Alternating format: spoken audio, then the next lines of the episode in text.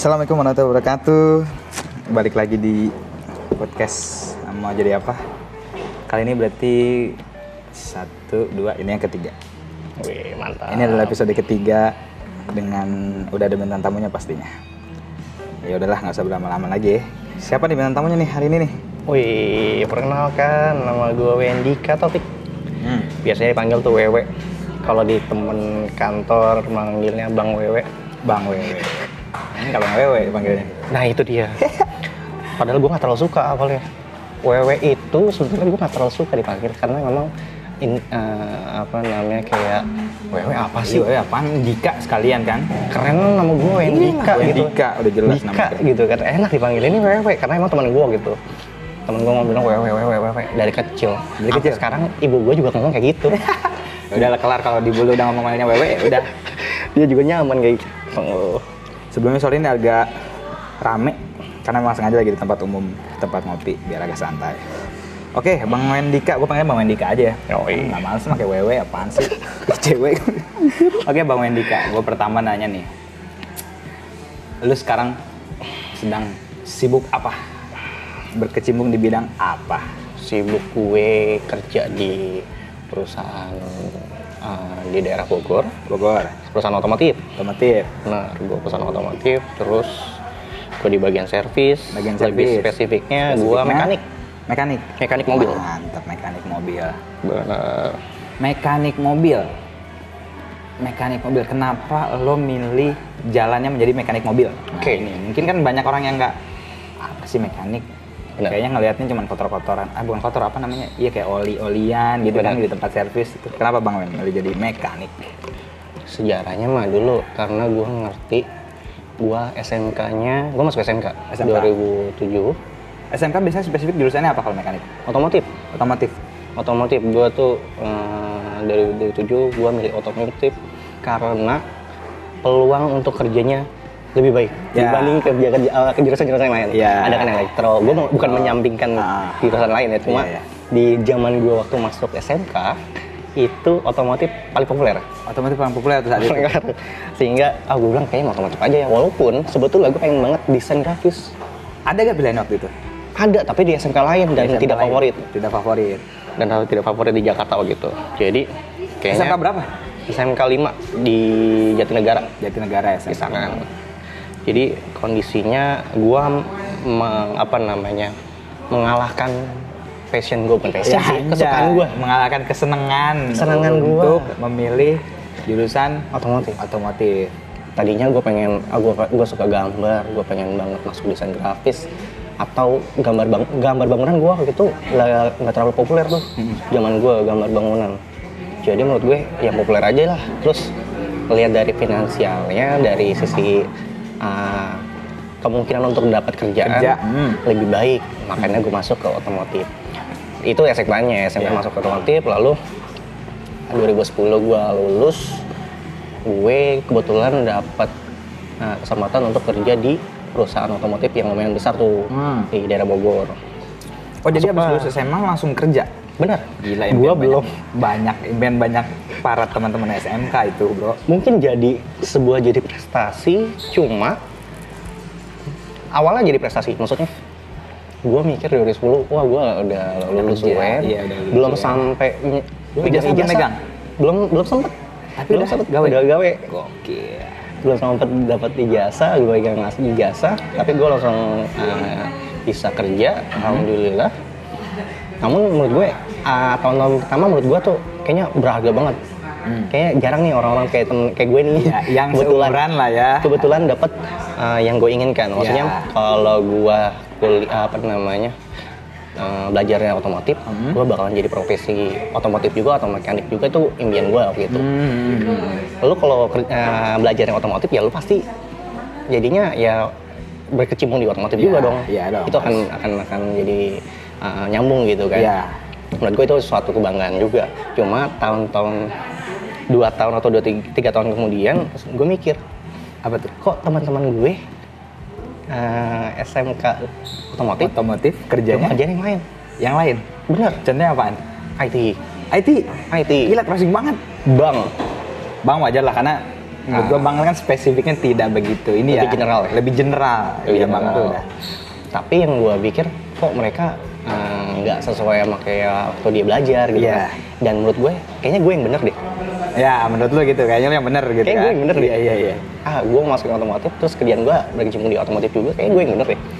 Setahun itu gue mikir itu Iya, bagus. iya. Menurut gue itu jadi prestasi. Tapi kedua, tiga tahun kemudian gue ngeliat teman kerja gue marketing di sales mereka backgroundnya ternyata lebih ngaco lagi maksudnya dia kuliah lulusan teknik Hmm, kuliah malah. kuliah Lebih malah, kuliah lagi anak. kuliah malah tapi ujung-ujungnya kerjanya di sales, marketing mobil menurut gua ya mau ke mananya Iya. Ini apa loncat banget gitu ya kan Loncat ibaratnya. banget. terus dia ada satu teman gue yang bilang "Ah, lu nggak harus eh, eh, nggak harus punya profesi atau kerjaan yang sesuai sama eh, apa yang lu pelajari Hmm, iya iya iya. iya. Bener dong? Benar, benar.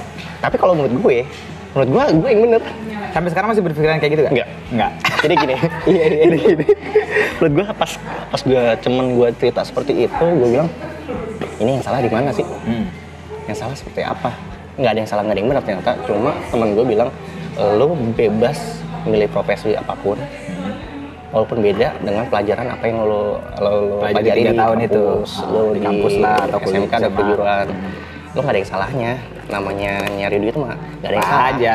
kecuali jalan yang benar Ya, halal yang penting. halal yang benar Gitu. itu jalan yang benar jadi menurut gue ah ini ah, perbedaan dari fixed mindset fixed mindset di gue ada di mana eh, lo kalau belajar ya lo kerjanya situ Lo kalau belajar, lo kerjain di situ. Ya, oke. Kerjanya sesuai dengan apa yang lo pelajari. inline lah ya Inline, bahasa sebenarnya yang bahasa inline lah ya cuma gue mikir ternyata teman-teman gue banyak yang growth mindset Ya. growth mindset tuh yang kayak lu belajar satu hal nggak nggak mengharuskan lu akan kerja berkecimpung di situ juga Hmm.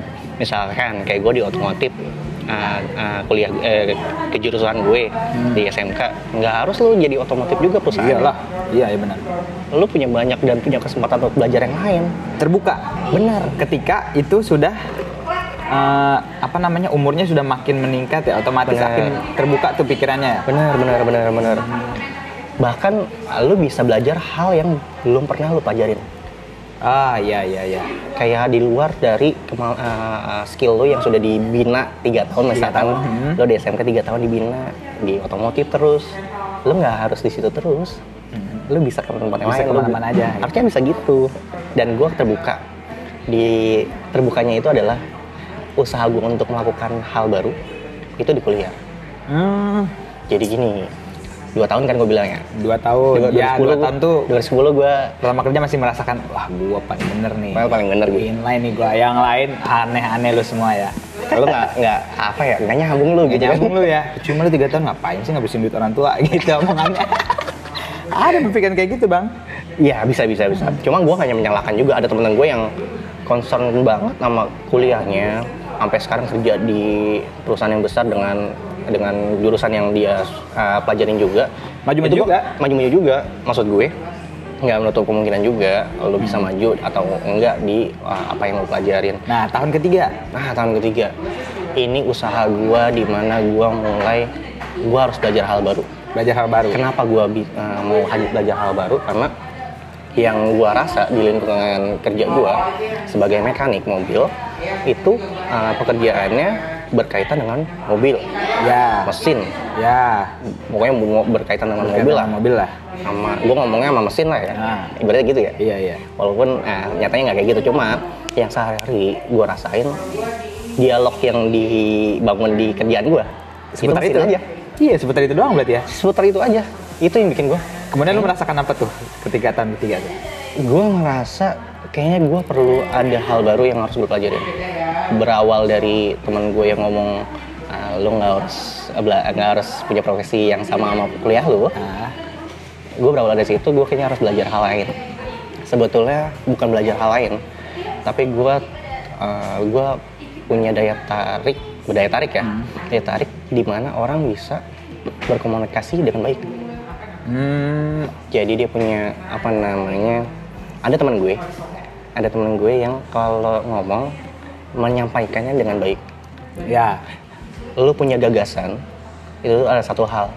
Lo bisa menyampaikan dengan baik itulah hal yang berbeda. Ah, Ngerti iya, ya? iya, iya, iya, iya. nah gue pengen banget punya dua dua skill itu. Skill itu. Benar.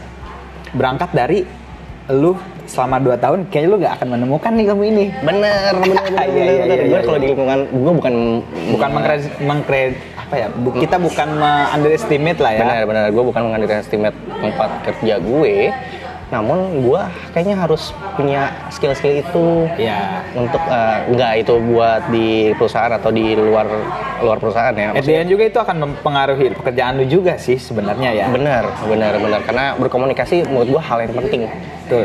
Hal yang penting kalau lo punya ide punya gagasan tapi nggak bisa nyampein percuma Cuma orang nggak akan notice kalau itu ah ada ide apa nih ya kan. Diem, pendem terus. Nah, terus terus terus. Nah, 2012 gue mikir gue harus kuliah. Kenapa gue harus kuliah? Karena gue pikir gue harus mm, membangun cara gue berkomunikasi dengan baik sama orang.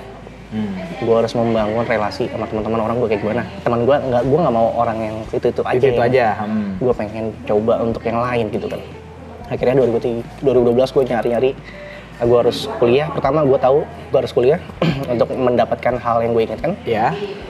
tapi 2013 gue bisa dapet jurusan gue bingung tuh 2012 nih dari Nah 2012 bingung ya Bingung milih lah. milih Bingung. pilihannya mana ya ya. jadi tapi gue pikir bahwa, bahwa jurusan itu seperti transportasi Ya ya ya. kuliah adalah uh, pola pikir adalah hal yang gue tuju Hmm. Jadi pola pikir gue adalah pengen uh, belajar hal-hal baru. Hmm. itu yang gue pengen. Terus transportasi gue apa? Transportasi gue adalah jurusan. Hmm. jurusan apa? Kayak banyak kan? Ada Banyak, ekonomi elektro iya. mesin otomotif itu banyak. Tapi gue mau milih yang mana nih yang gue suka? Hmm. gue balik lagi ke belakang. Gue suka apa sih dulu? Oh iya iya iya. iya. gue pengen apa sih dulu? Oh iya gue suka gambar. Gue suka gambar bangunan. Gue suka gambar hal-hal yang ada di lingkungan gue ternyata ah, ada satu jurusan yang gue suka arsitektur Arsitektur. arsitektur gak ada di kampus-kampus swasta Iya, benar, benar, yang setahu gua. yang yang Iya, iya, yang j- kelas malam dan gue emang pengen kelas malam jadi gue kerja Kerja tetap, tapi lu tetap punya wadah untuk belajar baru. Wadah wadah itu gue pengennya ya kelas malam lah. Ini itu yang ideal buat gue. Jadi gue lagi kerja malam gue kuliah. Cuma di arsitektur gak ada Nggak di ada, ternyata. Iya. Di swasta nggak ada. Ya udah gue bingung kan. Akhirnya gue cari lagi. Ternyata yang nyerempet-nyerempet adalah sipil. Ya, sipil. Sipil setahu gua ada malah. Sipil ada. Sipil ada ya? Sipil ada yang kelas malam. Akhirnya gue putusin untuk 2013 gue kuliah eh, di Universitas Bogor. Nah, Jurusannya sipil. jurusan sipil. Jurusan sipil. Walaupun tidak inline dengan pekerjaan ya menurut gua ya. Karena gue berangkat dari Berangkat mau dari belajar mau hal belajar hal baru. Bener. Berarti lu udah mempertimbangkan resiko dong nanti misalnya dengan ijazah ini lu harus udah mulai karena otomatis nanti outbound kita akan punya ijazah nih ya, ijazah kuliah. Bener. Otomatis kalau misalnya ijazah kuliah ini kita pakai di lingkungan kerja sekarang itu nggak masuk, Bener. ya kan? Harus udah udah berpikir ke sana kan? Udah berpikir sana. Iya, di luar pola lu mencari apa namanya wadah belajar baru gitu. Tapi lu udah berpikir ke sana dong. Udah berpikir ke sana dan tahu resikonya. Lalu gue tahu ijazah gue sebetulnya hanya apa ya namanya prestasi Iya. yang harusnya uh, bisa membawa gue ke jenjang karir adalah pola pikir gue, Hmm. skill gue. Yang tadi gue bilang, gue berkomunikasi gimana sih lebih baik apa enggak. Saat gue udah lulus, lalu gue berkarir di perusahaan yang ini, yang yang sekarang gue jalanin, ataupun di perusahaan lain, gue punya modal satu modalnya modalnya uh, apa yang gue mau gagasan-gagasan apa yang gue mau yang gue punya lalu seperti apa gue mendeliverinya Hmm. berkomunikasinya. Itu yang gue pentingin. Sama satu lagi mau belajar hal baru. Belajar hal baru. menurut gue belajar hal baru itu kunci di mana orang bisa bekerja bisa bekerja di perusahaan bisa jadi pengusaha Pertanyaan gua, kapan waktu yang tepat atau apa yang menyebabkan orang untuk saatnya belajar hal baru? Mungkin lu bisa saat pengalaman lu misalnya ketemu saat sesuatu yang mentok kali ngobrol sama orang wah nggak nyambung nih karena gua kayaknya kurang masuk nih. Maksudnya gua kurang nyambung sama dia. Kemudian gua kalau mau melangkah lebih besar itu gua kayaknya nggak nggak cukup deh dengan basic pendidikan gue yang kayak gini. Gitu. Apa sih yang menyadari lu untuk berpikir bahwa gua kayaknya butuh nih belajar hal-hal baru nih butuh untuk belajar hal baru menurut gue dasarnya adalah skill apa yang udah punya lu punya. Hmm. bukan karena duit Hmm. bukan karena jabatan tapi lu udah punya skill apa? Maksud gue gini gua kita ngomongin di mekanik Hmm. gua skill teknik Ya. udah mumpuni udah cukup lah Udah cukup karena udah banyak ya. training di perusahaan terus eh, dari pengalaman Ya. udah beberapa tahun gue dari di Dari mekanik pertama kerja ya udah dari Benar, 2010. pertama kerja berapa? 2010. sekarang gue 2020 2020 ya kan udah oh, ya gila itu mah pengalaman udah kenceng banget Kenceng banget, kata. gue bilang. Menurut gue, saat lo udah punya skill yang mumpuni, lo bisa mendapatkan pelajaran baru dengan dengan cara Hmm. mendapat eh, dengan cara meminta sama atasan lo tanggung jawab hal baru, tanggung jawab yang baru. Hmm. Nantang Atau, lah ya gitu ya. hmm, ya bisa bisa Challenge bisa- diri sendiri lah. challenge. Ah. Itu yang lebih tepat kayaknya bahasanya. Ah. Challenge yang baru sama atasan lo atau kalau lu memang di lu itu kan circle kantor. Hmm. Kalau di circle di luar, lu bisa dapat hal-hal yang baru kayak misalkan tadinya lu belum bisa menguasain em, suatu aplikasi di luar, lu bisa belajar itu. Jadi kondisinya lu dapat hal yang baru. Berarti kita sepakat bahwa sebenarnya atasan kerja atasan kita di tempat kerja kita pun pasti mendukung kita untuk belajar hal-hal baru dong. Benar. Cuman kadang nggak menyadari gitu loh. Jadi kayak Hmm. misalnya mekanik nih, kita let's say mekanik lah. Berarti mekanik ya udah gitu kan kita butuh eh, bos kita pasti butuhnya adalah eh, prestasi kita di bidang mekanik gitu. Benar? Ya kan kalau lu misalnya nggak ngomong atau nggak minta challenge lain ya mungkin dia nggak akan Oke. terbuka akan memberikan approval juga kan buat Benar, belajar benar, hal baru. Salah satu syarat menurut gue ya, salah satu syarat lu meminta tanggung jawab baru ke atasan lu adalah uh, lu achieve dulu. Nah, lu achieve dulu. Lu achieve dulu target tanggung jawab lu. umum lah ya ibaratnya Lu punya target tanggung dasar jawab. lu. Lu punya job desk, lu punya tanggung jawab, lu selesaikan tanggung jawab lu dulu. Buktikan bahwa performance lu bagus. Hmm.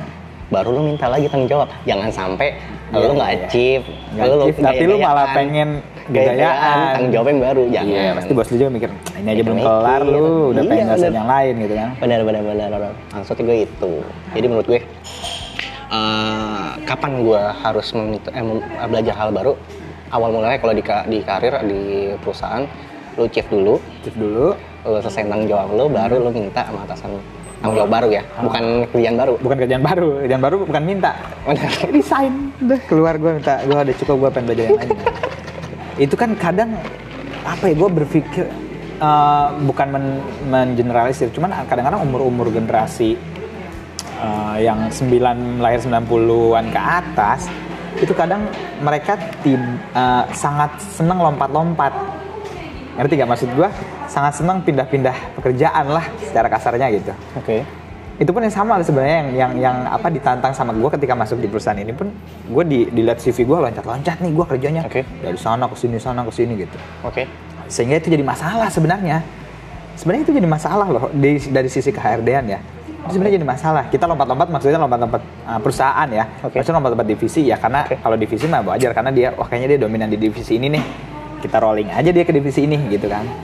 Kadang itu loh menurut gua. Menurut lu harus seperti apa nih biar apa namanya kita menanamkan bahwa ya oke gua gua bisa belajar hal baru Oke. tapi gua tidak langsung frontal untuk loncat-loncat ke perusahaan lain atau ini belum selesai gue cabut karena kan kadang pengennya senangnya wah passion passion passion gitu menurut lu gimana percaya gak Menurut gua gini. passion itu? satu-satu dulu Satu-satu Lu dulu. pertama pertanyaan tadi eh, apa menurut eh, menurut gue Iya. lu loncat-loncat ke perusahaan lain ya cepat banget kenapa loncat-loncat. ya loncat-loncat akan baik menurut gue Iya. akan baik kalau lu loncat-loncat ke perusahaan lain kalau lu meninggalkan atau membuat legacy perusahaan itu Hmm. Sepakat maksudnya gua. maksudnya gini lu sebul eh, lu di kontrak saat di perusahaan A pertama Hmm. nih lu pertama kerja perusahaan A lu enam bulan kontrak Hmm. lu menciptakan legacy atau menciptakan hal yang bisa bermanfaat di perusahaan itu hmm. atau performa yang achieve Hmm. lu udah meninggalkan itu lu yang lu lihat adalah bukan jabatan bukan uang tapi Ya. skillnya balik lagi Ah, lu udah iya. sampai mana nih oh lu udah bisa uh, melakukan skill itu di perusahaan A Hmm. balik lagi ini uh, menurut lu di perusahaan ini uh, yang buat lu bertahan atau enggak ya menurut Ya. gue ya itu purpose purpose kan maksudnya bukan tujuan tapi menurut gua um, isunya lu nyaman gak sih kan kalau lu kerja di suatu perusahaan mau nggak mau lu harus secara nggak langsung ya Ya. tujuannya adalah meningkatkan atau meningkatkan profit di perusahaan, perusahaan lo. itu. Bener kan? iya iyalah harus Ap- lah. apa pun kerjaan lo mau admin mau marketing mau uh, technical support atau semacamnya itu mau nggak mau ujung-ujungnya adalah meningkatkan performa di performa perusahaan. di perusahaan tersebut. Nah kalau performa uh, di perusahaan itu lo meningkat uh, naik tuh perusahaan itu Hmm. lu bahagia gak sih? Ya. Maksudnya gitu lu bahagia gak sih kalau perusahaan ini naik gitu gara-gara kerjaan lo? Hmm. maksud gue gitu kalau lu rata-rata bahagia lah. Kalau lu bahagia silakan lanjutkan. Tapi kalau menurut gue kalau lu nggak nggak kayaknya nggak oke nih gue kalau perusahaan ini uh, sejalan sama uh, tujuan gue kayak nggak nggak oke baru, baru lu pindah-pindah. Menurut gue sih kenapa pindah? Karena ini perusahaan lu sejalan gak sih sama lu? Nah berarti poin pertamanya adalah lu harus ngasih do the best dulu. Benar do the best, lu ngasih performa yang bagus, lu achieve semua target-target dasarnya. Ketika udah berjalan stabil, baru lu uh, mengaca bahwa baik lagi refleksi diri lagi, bahagia gak sih nih? Kalau bahagia jalan, lanjutin. lu sejalan gak sih mau uh, value-value yang ada di perusahaan Ah, ini iya iya iya iya benar. kalau sejalan lanjutin Kalau sejalan lanjutin. kalau nggak sejalan menurut gua lu, bisa cari yang lain Cara yang lain gitu. Based on dengan prestasi yang udah lu buat di sebelumnya. Benar, benar. Jangan sampai cabut dulu. Benar. Gitu. Kalau prestasinya belum kebentuk. makanya kalau gue bilang kalau lu cabut-cabut perusahaan tapi lu tidak meninggalkan achieve nggak nggak achieve targetnya terus nggak meninggal legacy perusahaan itu menurut gue akan salah bilangnya karena lu belum Iya, waktunya Belum waktunya cabut gitu. lu waktunya cabut Lu belum ngasih apa-apa juga sih. Bener. Iya. perusahaan akan bilang lu cabut eh, enam bulan se- setahun Hmm. dari perusahaan ini terus cabut lagi ke sini cabut sini yang lu capek apa sih lu udah Iya. capek apa aja pasti HRD pasti ngomong Pasti nanya gitu. lu nanya Kenapa sih lu cabut-cabut terus? Perusahaan coba jelasin dong. Gitu. Kalau lu ngejelasin bahwa oh skill gue udah cukup di sini, gue udah cukup uh, uh, target, terus gue udah meninggalkan sesuatu yang berharga untuk perusahaan ini. Perusahaan yang lain pasti, wah lu Pasti, ya dong. meninggalkan prestasi di Iya. sana yang bisa lu uh, akan bisa lu bawa di per- perusahaan yang baru. Ya, oke. Nah itu Pasti yang akan menurut, akan menurut gue lebih baik gitu. Oke, berarti itu poinnya. Kemudian Yang kedua apa? Apa tadi? Menurut lu lu percaya dengan passion? Kita berbicaranya bukan zaman dulu ya. Zaman dulu pasti passion itu sangat menurut gua kunci. Karena kita melakukan apa pun sesuatu berdasarkan apa yang kita senangi. Nah, sekarang realitanya kan realitanya adalah pilihan kan nggak begitu banyak. Iya dong. Maksud Baik. gua dalam artian pilihan pilihan yang sesuai inline dengan eh, apa namanya pendidikannya, dengan eh, kehobiannya. Ada gue passion gue di sini, tapi itu nggak menghasilkan misalnya, kan nggak sehat juga dong. Misalnya lu bekerja mati-matian tapi nggak menghasilkan. Nah menurut lu sendiri seberapa penting sih kata passion itu? Apa lu percaya atau enggak dengan kata passion itu? Passion itu gue percaya. Percaya Cuma yang beda adalah komposisinya. komposisinya. Maksudnya komposisi gini. Gue pernah baca buku namanya Kreatif Jangkis ya. Hmm. kalau nggak salah tuh ya pernah gue baca lah. Jadi ada intisarinya tuh. Di dalam hidup lu ada ada namanya 70 30 10 70 30 10. 70 konsentrasi lu di mana hal-hal yang aman. Maksudnya hal aman adalah lu uh, bekerja dengan uh, menghasilkan sesuatu. Kayak lu kerja di di perusahaan nih ini aman kan? Lu dapat gaji sebulan. Ya, sebulan gaji sebulan gaji itu aman aman. lakukan 70 persen 70 persen. 30 persen itu untuk mengembangkan hal-hal yang pengen lu lakukan Hmm, mengembangkan hal-hal yang pengen lu salah satunya passion passion itu. salah satunya passion udah kayak gitu 10 10 persen yang tadi kan 70 30 30, nah 10 persennya? itu hal-hal yang baru Hmm. ngelatih lu kayak adaptasi hal baru tuh kayak gimana sih Ya. sebetulnya ujung-ujungnya lu di mana pun tempatnya lu mau nggak mau harus belajar hal baru Pasti. mau lu beda-beda. sebetulnya ya sebetulnya ya sebetulnya ya kalau gua di otomotif gua menjadi mekanik gua selalu dapat hal baru selalu dapat hal baru contohnya um, menangani mobil-mobil yang bermasalah-masalah kan setiap mobil masalahnya beda-beda. Masalahnya beda-beda dan berkembang dong pastinya. pasti. Nah, apalagi gitu. sekarang mobil kan makin lama teknologi makin Ya, makin ya, gitu kan. Cara lama udah nggak mungkin bisa dipakai. benar benar benar. Makanya sebenarnya dari otomotif cuma ada hal-hal yang bisa membuat gua um, belajar hal baru. Cuma circle ya.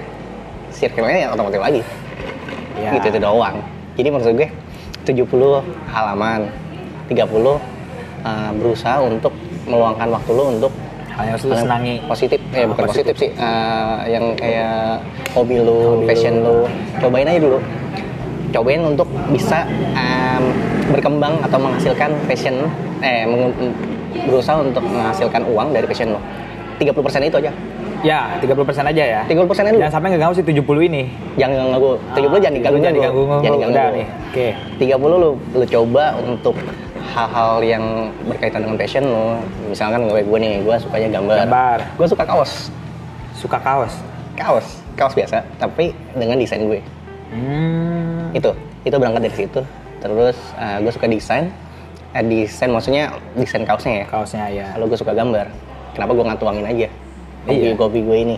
Ya Selesai deh jadi 30 nya ini. 30% tidak menghasilkan uang, nggak apa-apa. Gak apa-apa. Iya, apa-apa. penting terpenuhi nih penting, hasrat lu. yang penting gue nyoba. Ya, Yang penting gue nyoba, oh ini loh rasanya gue bikin kaos-kaos yang desainnya gue, sesuka gue. Mau, ntar gue posting nih, misalkan di Instagram. Terlepas itu akan diminati sama orang, itu urusan lain. Yang penting gue posting aja dulu. Itu posting aja dulu. Namanya kalau marketing mah, ibaratnya ya, lo nge- nge- nge-branding dulu. bonus, bonus lah itu. Maksudnya gue nge-branding dulu. Oh lu orangnya kayak gimana sih? Ternyata di kayak di Instagram nih, Instagram gue isinya gambar doang. gambar doang. Iya, iya pernah gue lihat. Percaya atau enggak? Teman-teman gue pada pengen gambarin sama gue. Pengen digambarin. pengen digambarin pengen digambarin bukan karena dari caption caption gue yang um, menjurus untuk memasarkan gambar gue cuma tuh posting doang posting posting oh jadi gue dikenal bahwa gue di gue ini lewat dari Instagram gue ini adalah sketcher Oh, citra lu di Instagram, di Brandingnya gitu. Brandingnya sketcher nih. walaupun gue caption captionnya nggak nggak menjurus ke situ Iya. tapi orang tahu bahwa gue suka gambar Hmm. Akhirnya ujung-ujungnya teman-teman gue bro gambarin gue dong gue mau ada acara ini. Oke.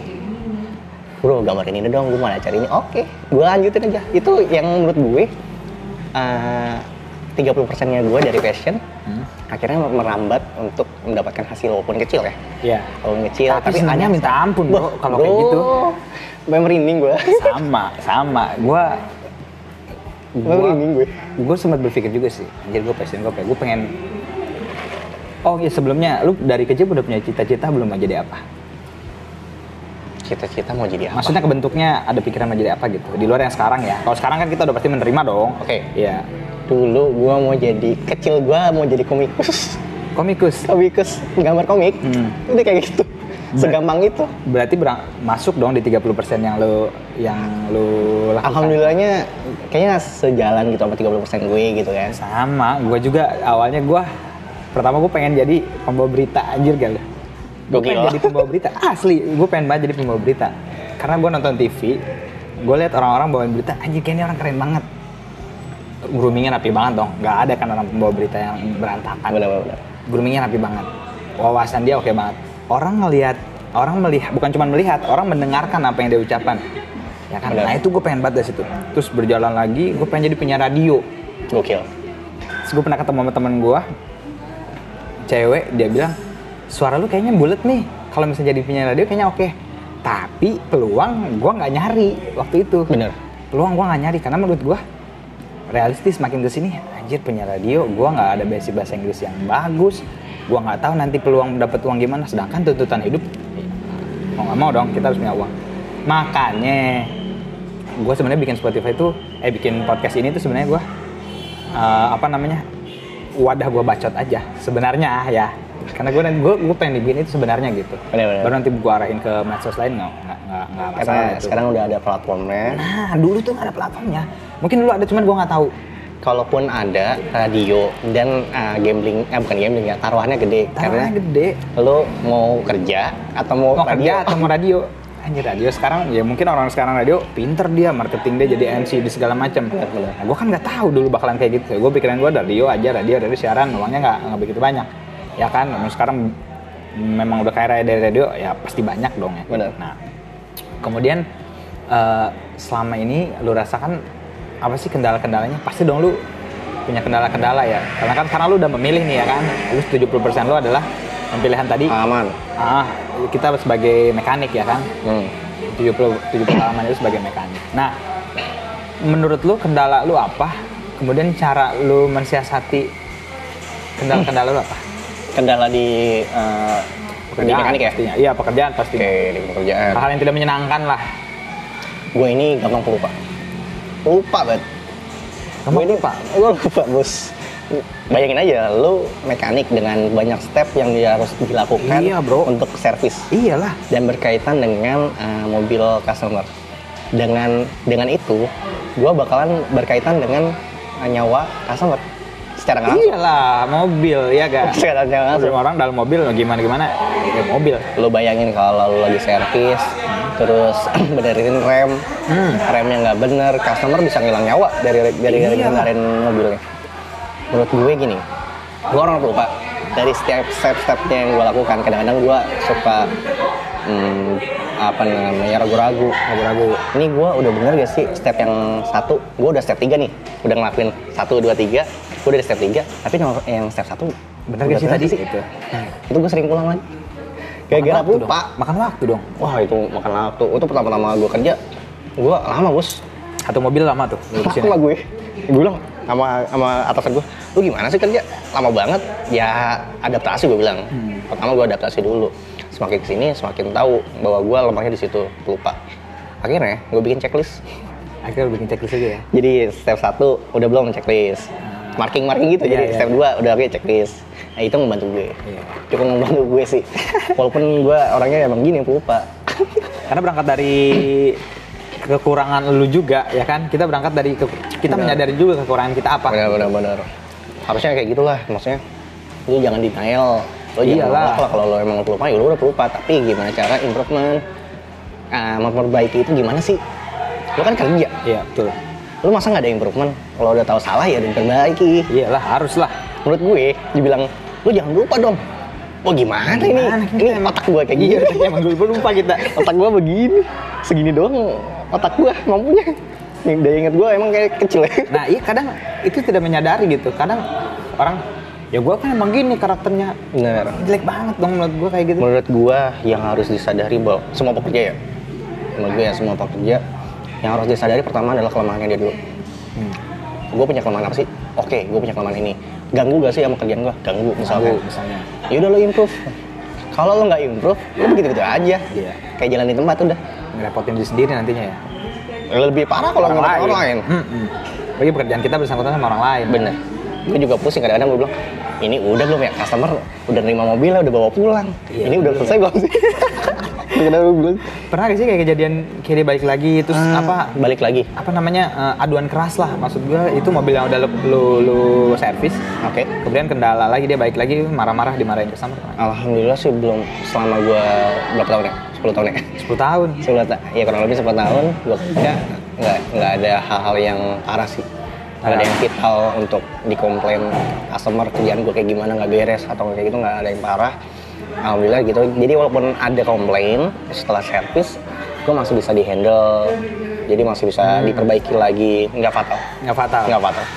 kemudian kita berbicara hal yang menyenangkannya Menyenangkan. menurut gua hal menyenangkan banyak orang nggak tahu iya dong Oke. karena kadang kita sama apa namanya ngobrol sama orang keluh kesah lah pasti kan Oke. keluh kesah ah gua gini gua gini tapi hal-hal menyenangkan kadang malah nggak lu share sehingga lu tidak memotivasi orang-orang yang circle lu kadang orang nggak tahu lu uh, bisa ngehandle ini ngehandle ini atau dapat prestasi apa Oke. karena menurut gue zaman sekarang exposure itu penting pengakuan terhadap prestasi kita Oke. itu penting kadang kan orang punya prestasi banyak tapi dia nggak pernah nge-show nih Oke. prestasi dia apa Oke. sehingga orang kayak ah ini orang nggak ada prestasinya nih beda sama orang yang mana ih lah misalnya lomba prestasi tingkatnya skalanya kecil lah oke. Tapi dia exposure-nya kenceng. Oke. masuk koran Benar. ajang lah di senang nih pasti orang mikirnya anjing nih orang nih go- gokil nih. Ini Oke, gokil nih. oke, nah oke. apa sih yang udah pernah lu, lu apa namanya lu lu prestasi lu sih? Apa sih? Prestasi gua nggak ada yang uh, sampai apa namanya membuat orang takjub. Nggak ada. Nggak ada. Cuma buat gua sendiri uh, cukup ringan untuk membuat gua puas di kerjaan ini. Yang itu gua suka gua suka menemukan masalah. Jadi hmm. di mobil itu kan mas tadi kan gue bilang mobil itu kendalanya beda-beda masalahnya beda-beda.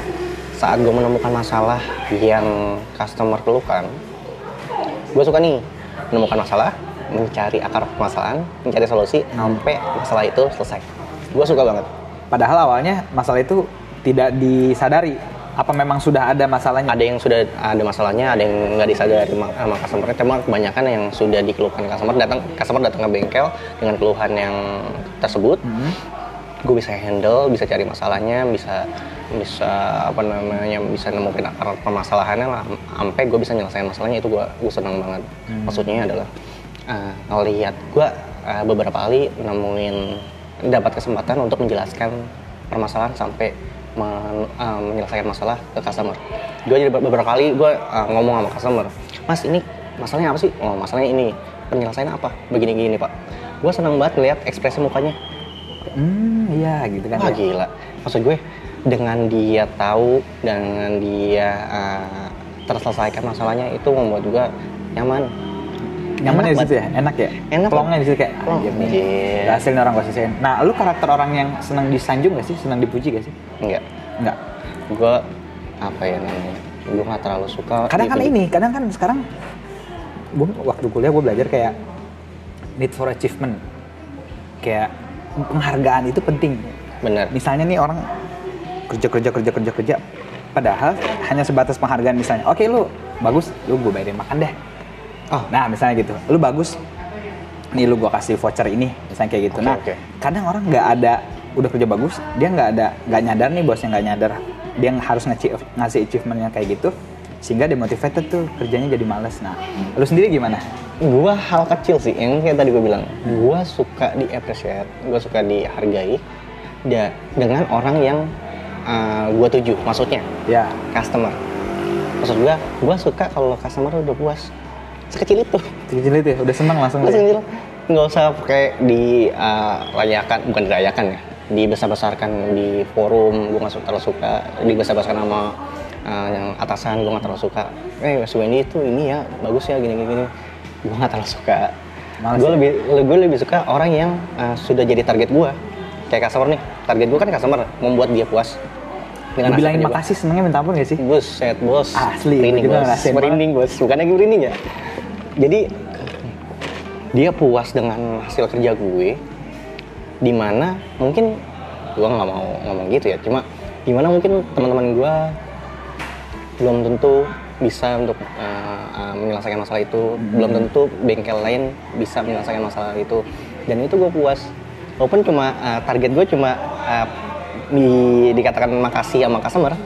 Customer bilang makasih aja sama gue. Gue udah seneng banget. Seneng banget ya. Itu kayak target gue itu doang. sama aja asli gue apa ya kayak wah dia tuh gini-gini wah gue males kalau misalnya gue nggak denger orang ngomongin baik ya gue gitu gue kayak Risih ya? risih Cringe. banget iya kayak sih gue nggak kayak gitu kali buset dah lo nggak tahu gue di rumah gue berantakan orangnya Iya. gue di rumah orang yang suka bangun siang ya kan lo nggak tahu tuh yang gitu-gitu kan subuh gue nggak pernah tepat waktu gitu-gitu kan jadi gue kayak apaan sih lu ngomong kayak gitu-gitu Karena kayak kita menyadari bahwa kita punya banyak kelemahan. Orang membanggakan kehebatan kita yang sebenarnya kecil banget. Satu dari sekian kelemahan kita Bener, makanya belum Iya. Kayaknya gue banyak salah deh di yang lain. Yang lain, gitu. Cuma, Cuma dia nggak tahu, Cuma gitu. eh, si dianya itu orang-orang kayaknya membanggakan, bukan membanggakan, membesar-besarkan prestasi, prestasi kecil kita. Iya kecil doang kayak aduh apaan Kayak gue masih kata mikir, gue kalau di- dibangga-banggakan gitu kayak anjir gue masih banyak salah gitu. Iya, iya, Banyak iya. salah, kayaknya gue gak pantas untuk dibilangin. Ah, lu bagus banget kerja lu. Gue kayaknya gak bisa Iya gitu. benar-benar. Terus eh, apa namanya? Kita berbicara kan tadi udah yang 70 lembarnya tuh. Kita yang berbicara yang udah main course-nya lah yang lu jadi roda kehidupan lu buat penghasilan lu. Kemudian bagaimana cara lu untuk menjaga kekonsistenan bisa tetap menjalankan hobi lu? Konsisten tentang hobi gue. Karena lu ngerasa gak sih kayak misalnya lu kerja kerja kerja tapi ada kesenangan yang nggak bisa ada kesenangan di otak lu atau di hati lu tapi nggak bisa lu lakukan karena activity kita yang memang Padat. padat satu waktu tenaga Oke. kalau materi mah pasti ya mau apa pun kita pasti keluar dulu dong Oke. karena kan eh, modal lah itu ibaratnya kita mau sesuatu caranya gimana biar jaga bahwa hobi lu itu tetap ada di kehidupan lu sehingga seimbang bikin hidup lu jadi nggak stres dong Bener. Salah satu yang bikin gue gak stres itu adalah hobi gue. Hobi gue, hobi benar-benar hobi gue tuh gambar. Uh, selain banyak hal ya, paling gambar doang sih. Yang bikin gue nggak stres itu gambar. Jadi komposisinya tadi kan kalau Senin sampai Sabtu gue Senin sampai Sabtu kerja ya minggu doang tempat gua bukan tempat gua waktu gua untuk ngeluangin hobi gue itu kayak aduh enak banget maksudnya enak tuh ah, nyempatin waktu buat hobi itu enak banget. Kalau buat gue. Iya. Kalau buat gue nyempatin yang hobi, walaupun berapa, kalau gue sih kadang kalau gambar jam 2 jam gitu kan. Cuma kadang-kadang mut-mutan kalau gambar. Iya, iya. gambar tuh emang harus lu kondusif, lu tenang, nggak banyak orang yang ah, kan rumah gua ada udah gua udah beristri dan satu anak. Satu punya anak, hmm.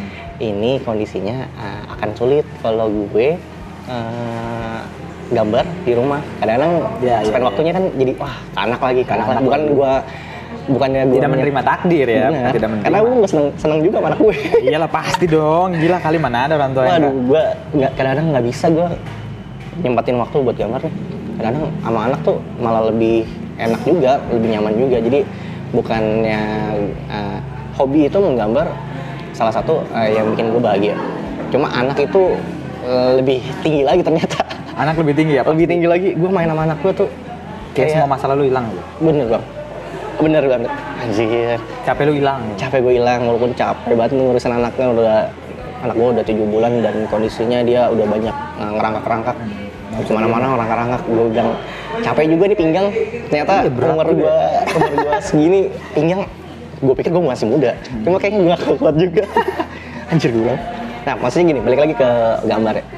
Salah satu tempat kan waktunya di hari minggu. Salah Iya. satu tempat untuk gue bisa meluangkan waktu dan tempat gue untuk menggambar itu adalah di komunitas Komunitas. gue. Nah, ya. Nah, ngomongin soal komunitas, seberapa penting komunitas buat lu? Banyak orang yang menurut gua ya banyak orang yang tidak menyadari bahwa pentingnya komunitas. Komunitas itu kan bukan semata-mata eh, sekumpulan orang. Intinya sekumpulan orang yang satu hobi, dan Yap. yang satu hobi, satu satu kesenangan.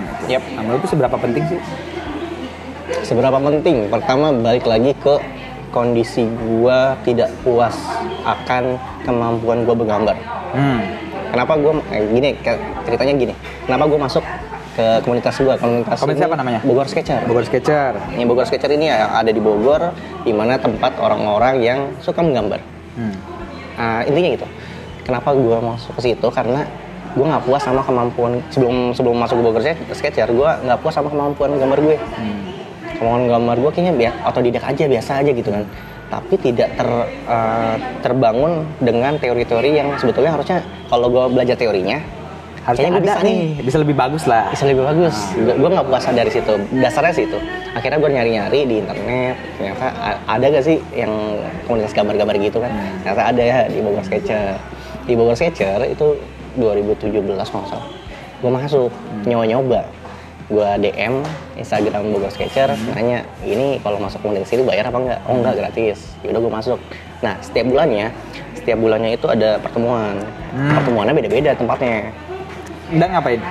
Hah? Ngapain? dan ngapainnya gini gue cukup kaget Hmm. pertama kali gue udah tahu nih gue tadi dm dm dulu sama adminnya gue secer kapan ketemuannya oh ketemuan hari minggu tanggal sekian gitu di 2017 gue ingat banget akhirnya gue siapin tuh apa aja yang harus gue bawa nih Ya, karena lu udah berpikir bahwa wah gua akan gambar nih. gambar dan gue mikirnya sebelum gue datang di pertemuan itu gue bahkan di eh, diajarin Diajarin. dikasih tutorial Teori lah. Iya, teori gitu biar mau gue bilang wah ini keren nih teori gitu pas gue datang di hari H pertama kali masuk di World Sketcher itu pertemuannya di ini di pintu tiga Bener ya? kebun raya Hmm.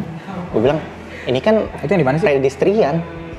Pedestrian ya? Yang depan ini, Eh, Mall pelayanan plaza, publik. plaza apa sih? Iya mau pelayanan publik itu. Eh, mall-mall itulah.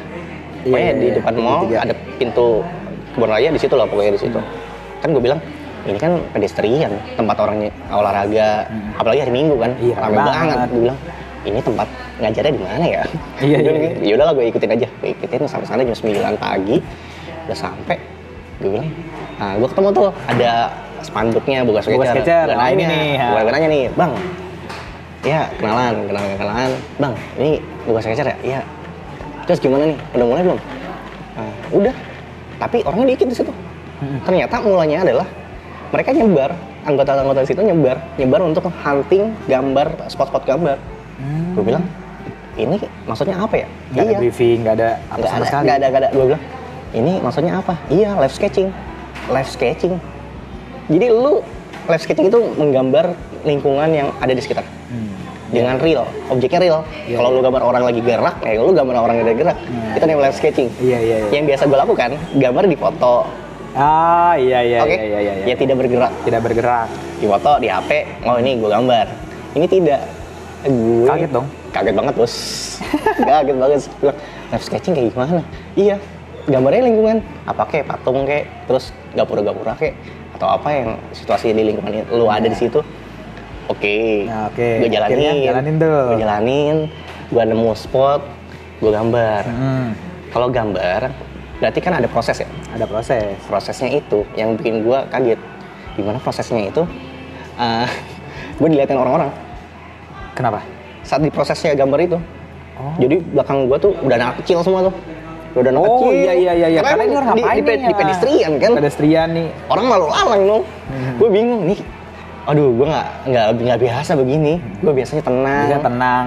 Iya iya benar. nyantai, gambar oke oke aja ini. Dengan ada situasi seperti itu, orang nggak pada ngeliatin, nggak ngeliatin doang. Kayak kepo kan. Oh ngapain? Oh gambarnya jelek ya? Iya, maaf. Masih ada yang ngomong gitu? Aduh, Padahal lu belum beres tuh ya. Nggak beres, maksud gue adalah ngomong-ngomong kayak gitu, anak Noise kecil. banget dong. Wah gila bilang, anjir, gue nggak nggak nggak nggak kadang-kadang nggak kuat nih, ah gue nggak nggak nggak kuat kondisinya itu dikasih waktu ternyata dari jam 9 itu kurang lebih dua jam sampai jam 11 Sampai jam 11. Setelah itu Nah, udah udah gambar nih, udah Gambar. gambar, dapat satu gambar, set. Setelah itu disuruh ngumpul kumpul. di satu titik yang tadi tuh yang ada spanduknya. Ya. Ada spanduk ngumpul, digelar tuh gambar-gambar yang sudah dibuat. Sudah dibuat. digelar cek cek cek cek oke di situ gue nggak tahu juga ternyata presentasi Ternyata presentasi. ada presentasinya Itu ngajarin Wah, komunikasi itu- banget dong. banget banget gue juga nggak ekspektasi ekspektasi ke situ sih sana gue ya? bilang wah keren juga ya udah situ ditunjukin nih gambar-gambar lu gambar Lu jelasin sendiri deskripsi jelasin sendiri. di deskripsi sendiri kasih tahu ini apa aja uh, uh, alat-alatnya lu pakai apa aja medianya apa aja kertasnya seperti apa. Ternyata itu banyak banget. Lu bisa pakai kertas apa apa apa, apa. banyak di sketcher. Tuh. Yang awalnya lu nggak tahu. nggak tahu. Lu pakai alat apa? Gue nggak tahu. Ada yang namanya brush pen ada yang namanya uh, drawing pen ada yang banyak banget gue bilang. Ini nih yang gue cari. Alat-alat terus gue, gue di waktu presentasi di, dikasih tanggapan juga sama senior senior situ. Oh ini gue sukanya di sini nih. Coba lu coba di pola bikin pola. Maksudnya uh, gambar itu sebetulnya um, sebetulnya ada polanya. Lu bikin orang. Mulai dari mana? Atau apa maksudnya? pola nih. Misalnya lu gambar orang nih. Hmm. gambar kepalanya nih. Sebetulnya ada polanya. Polanya itu ada kayak lingkaran. Hmm. kotak-kotak. itu Ah. kotaknya di bahu lu tangan lu jadi apa. Sebetulnya polanya awalnya dasarnya dari itu itu lu di gue disuruh bukan disuruh deh, diminta untuk coba dulu di polanya. Lu benerin dulu nih polanya. Jadi ada por- eh, proporsinya ada eh, biar gambar lu tuh eh, bukan mendekati eh, bukan realistis ya tapi mendekati realistis. Gimana caranya lu belajar polanya dulu? Gue diajarin. Akhirnya dari senior-senior. Asik dong. Asik banget Gratis terus yang yang yang serunya itu presentasi Iya presentasi itu kan lu nggak expect juga dong pasti presentasi. yang liatin, yang dengerin bukan orang Bukan cuma yang komunitas. Tapi orang-orang yang ya. yang kayak Iya, jalan-jalan di iya, pedestrian. Ngapain nih olahraga. orang nih ngomongnya? Itu gue presentasi di depan umum. Malu banget dong pertama lagi kan. Oh, gue gak ekspektasi banget. Tapi yang gue dapetin lebih dari itu. Gue belajar komunikasi, gue belajar apa teknik-teknik gambar tentunya. Jadi, wah gue bilang Bogor Sketcher uh, bagus banget. Kalau lo kalau minat, lo sekedar cuma bisa mau nyoba untuk sketching, ya silakan di sana itu gratis banget, gratis Iya iya iya. kalau lo mau nyoba-nyoba, oh nih gue mau nyoba di sana juga ada gratis eh, mereka di anggotanya gratisin untuk ngasih paper, ngasih kertas-kertas sama alat tulis. Oh, Alat itu gambar. disediakan. Sediakan. Wah enak dong. Banyak kan anak kecil bang. Banyak anak kecil yang ikut ya. Wah seru banget gue bilang. Anak kecil suruh Bagus presentasi. dong. Anak kecil juga sama polanya berarti sama nggak membedakan. Enggak bedain. Wah gokil. Dek, udah gambar apa? Ini kak, ya, bagus ya. Kita itu enggak. Nah, yang gua yang gua suka dari Bogor Sketcher itu kondisinya bukan hasil, tapi prosesnya. Dia selalu, mereka selalu membanggakan prosesnya. Oh prosesnya kayak gini ya. Nah, dek, bagusnya gini. Kalau ada dia pakai pengen yang ada uh, shadow-shadownya misalkan teknik-tekniknya itu misalkan mendingan pakai alat yang ini lebih mendukung pakai alat ini. Wah, anak kecil bos. anak kecil udah dijan kayak gitu. presentasi. Bukan hasil ya. Menurut gua menurut gua mereka tuh eh, nggak menjunjung hasilnya harus bagus. Yang penting eh, prosesnya. Padahal di tempat kerja lu yang sebagai mekanik benar itu percaya apa ting eh, rasa percaya diri tuh nggak penting-penting amat dong. Iya dong, maksudnya Mm-mm. lu bisa terbentuk ketika pas eh, masuk komunitas ya. Maksudnya Benar. ada wadah lain ya. ada wadah lagi makanya menurut gue bilang seberapa penting komunitas penting banget Penting banget. lo punya pengalaman-pengalaman orang yang bisa dibagi dan serap lu serap sendiri terus lu bisa eh, apa namanya eh, presentasi atau lu bisa berkomunikasi di publik ya ya dibilang publik itu ya dengan baik Itu kalau di sekolahnya mahal. Sekolah presentasi itu mahal. Gue sempet lihat baca-baca kayak anjir kayaknya jadi public speaker yang baik tuh kayaknya harus sekolahnya ini teorinya ini mahal mahal mahal. Dan yang pasti mahal. Memang ilmu mahal sih. Cuman kalau di tempat yang komunitas kan kita bisa belajar secara otodidak. Eh, tidak literally belajar itu. tidak kaku. Iya, tidak tidak kaku. Kita tidak literally belajar itu, tapi proses akan ngebentuk kita jadi seperti itu nantinya. Benar benar benar Sama gue juga waktu pas gue balik baru balik beres kuliah Jawa, gue balik ke Bogor, gue udah ngincer nih gue akan ikut ah salah satu komunitas gitu. Gue waktu itu ngomong kelas Bogor. kelas Bogor Kelas Bogor itu seperti Akber, Akademi Berbagi. oke Jadi kayak bikin forum yang temanya apa pun. Misalnya forumnya saat ini temanya adalah eh, blog. lo kita ada pembicara blog yang bagian blog blog Bogor waktu itu terus berbicara caranya treatmentnya bahwa sekarang seperti apa sih dunia blog itu Hmm. gue belajar. Pertemuan selanjutnya berapa bulan ada temanya tentang traveling tentang solo traveling seperti apa gitu. Itu juga kan ngebuka wawasan kita kan anjir Benar, ternyata benar, banyak loh pekerjaan gitu. Benar. dan ada yang memang hobi mereka menjadi pekerjaan. Anjir enak banget itu. Ya hobi benar mereka benar, menjadi benar. pekerjaan. Kayak misalnya mereka jalan-jalan apa gitu Um, ya bisa iya bisa enggak. Nah Maksud pertanyaan gue gini. Menurut lo apakah untuk eh, hobi kita menjadi pekerjaan? Karena gue terotak dari otak gue tuh selalu mindsetnya anjir dia mah enak sama orang tuanya disupport. Fundamennya maksudnya eh, fundamennya dia itu kuat. Ketika misal gue pengen banget menjadi seorang eh, pemain basket misalnya. Oke tapi orang tua gue nggak bisa support sepatu orang tua gue nggak bisa support eh, apa namanya peralatan-peralatan basket yang proper sehingga gue tidak maksimal untuk mengejar target itu. Benar. Nah gue berpikiran gini anjir dia yang bisa mencapai ke hobi dia yang akhirnya nanti menghasilkan itu pasti disupport sama orang tuanya nih. Suzon gue di situ. Oke. Suzon gue kayak dia milih jadi pelukis. Pasti dia sudah support sama orang tuanya. Udah kamu lukis aja dulu nanti ini nggak menghasilkan nggak apa-apa nanti bapak sama ibu ah, tetap kamu kasih uang jajan tetap kamu akan bisa makan ke rumah gitu nah menurut lu gimana sih gue pribadi gue gue sangat apa ya eh, bisa dibilang gue jeleknya di situ gue berpikiran bahwa untuk menentukan hobi menentukan pekerjaan harus punya fundamental yang kuat dulu dalam artian orang tua yang support lah ya gitu. Nah menurut lu gimana? Ya nggak apa-apa, mungkin pasti salah lah pendapat gue yang kayak gitu gitu. Seperti apa menurut lu? menurut gue sih mau dulu Mau dulu aja. mau dulu dan nyoba selama lu mau dan nggak nyoba lu akan diem di tempat pertama Ah. kalau lu mau jadi pemain basket misalkan lu udah coba lu suka lu tahu lu sukanya di mana lu udah coba itu udah langkah yang tepat terlepas nanti lu akan disupport akan ada rezeki untuk eh, dapatkan hal-hal yang bisa mendukung lu eh, menjadi atlet basket yang penting lu nyoba Nanti nyoba dulu ya. benar yang penting nyoba dulu Sepenting apa proses menurut lu? Karena sekarang kan apa-apa serba instan. Kita nggak bisa nggak bisa nggak bisa denial lah. Benar. Apa-apa pasti kan instan sekarang. benar Bu- Dulu mungkin Indomie doang instan, tapi sekarang kan enggak. Mau makan mau apa semua kita serba instan dong. Sangat mudah. Sehingga orang-orang yang sorry itu saya kayak misalnya gue merasakan anak-anak 97, 98, 2000-an ke atas berbicara mengenai proses dia nggak percaya. Berbicara mengenai proses dia tidak yakin 100% kalau Oke. proses itu ada. oke Yang menentukan adalah hasilnya. oke Nah kan padahal kita yang merasakan dong Oke. umur-umur kita yang umur-umur sudah harus menjadi bapak-bapak ini proses itu penting kan. Oke. Nah menurut gimana tuh? menurut gua proses itu penting banget Hmm. kalau prosesnya baik walaupun nanti waktunya menjadi panjang kalau lu uh, Ya, nah itu waktu itu. waktunya menjadi panjang Jadi tidak instan itu. uh, jadi dari instan uh, hasilnya kan akan lama ya hasil Iya. di yang dia mau kan Hmm. hasil yang dia mau tuh akan lama menurut gue uh, kadang-kadang kita emang pengen cepat banget hasilnya yang bagus Hmm. cuma jadi nyem- nyampingin prosesnya seperti apa menurut gue proses itu akan uh, tidak akan membohongi hasil sih menurut gue. Proses akan membuahnya hasil. Oke. Kalau lu has, lu ngejar eh, kejar terus hasilnya seperti apa gitu kan, lu gampang sebenarnya. Lu dapetin hasil bagus, ada jalan pintas. Cuma Ada.